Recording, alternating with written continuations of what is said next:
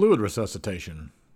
The primary role of fluid resuscitation is to maintain organ perfusion, hemodynamics, and substrate, oxygen electrolytes, and among others, delivery through the administration of fluid and electrolytes.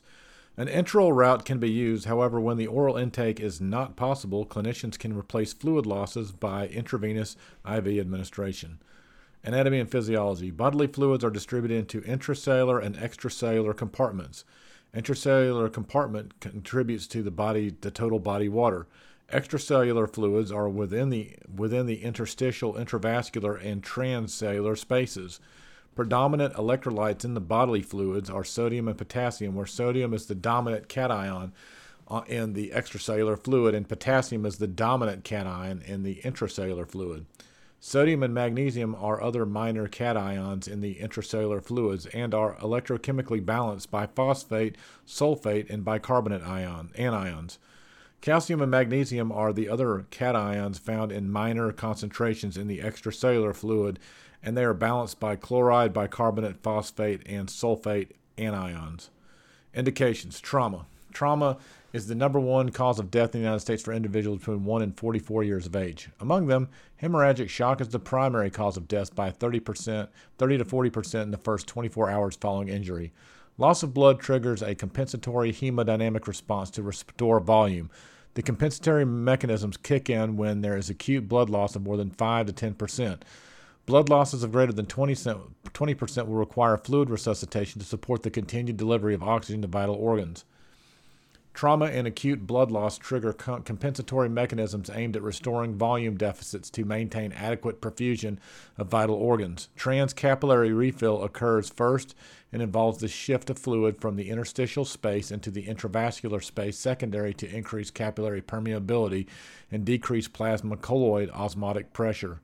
The, the resultant effect is the sequestration of about one liter of fluid into the intravascular spaces. Activation of the renin angiotensin aldosterone system occurs next, activated by the reduction in renal perfusion and causing sodium and water retention in the kidneys.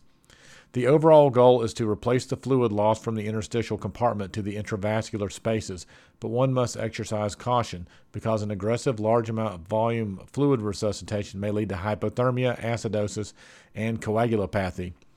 Typical indications for resuscitations are, are systolic blood pressure of equal to or less than 80 to 85 millimeters of mercury, or one that is rapidly decreasing, or a decline in mental status without evidence of head trauma.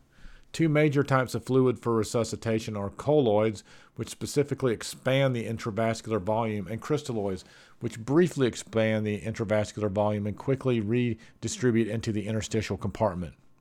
However, recent studies using colloids favor permissive hypotension. For example, in patients with penetrating trauma, aggressive fluid resuscitation may exacerbate bleeding, so the emphasis is on administering small bolus of fluid, 250 milliliters, allowing a low systolic blood pressure equal to 90 millimeters of mercury or mean pressure equal to or greater than 50 millimeters of mercury until one achieves sustained hemorrhagic control. The strategy has been shown to improve survival and reduce the amount of fluid replaced.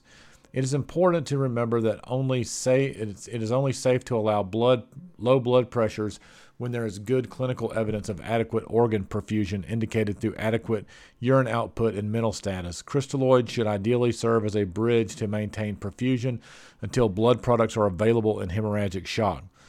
Hence, one should consider limited 500 milliliter boluses in patients without or impending shock until blood products become available. Sepsis. Sepsis is a leading cause of morbidity and mortality in critically ill patients, with mortality ranging between 20 to 45 percent. Uncontrolled inflammation, tissue hypoperfusion, microvascular and microcellular level uh, abnormalities and dysfunction are critical determinants in the progression towards multiple organ fail- failure, which predict poor outcomes. Septic shock is defined as a refractory hypotension that results from systemic inflammatory response syndrome caused by or suspected to be from an infection. The key characteristic of septic shock is systemic vasodilation, which results in hypovolemia, decreased tissue perfusion, and decreased oxygen delivery. The main aim of fluid resuscitation is to restore hemodynamics to optimize tissue perfusion and ultimately the tissue oxygen delivery. For resuscitation, one should give crystalloids at a dose of 30 milliliters per kilogram of ideal body weight as soon as as early as possible, typically within the first three hours. Contraindications 0.9% saline should be used with caution in patients with subarachnoid hemorrhage or postoperative uh, acute kidney injury, as these conditions can themselves cause alterations in serum sodium concentration. Uh, colloids such as hydroxyethyl starch should be avoided in septic shock because their adverse effects on coagulation and renal function. Complications Large amounts of intravenous fluids can cause hyper- hypervolemia and potentially electrolyte imbalance. In septic shock, overzealous use of intravenous fluids for a prolonged period of time can cumulatively increase the total body water, especially in patients with compromised renal, cardiac, or hepatic function.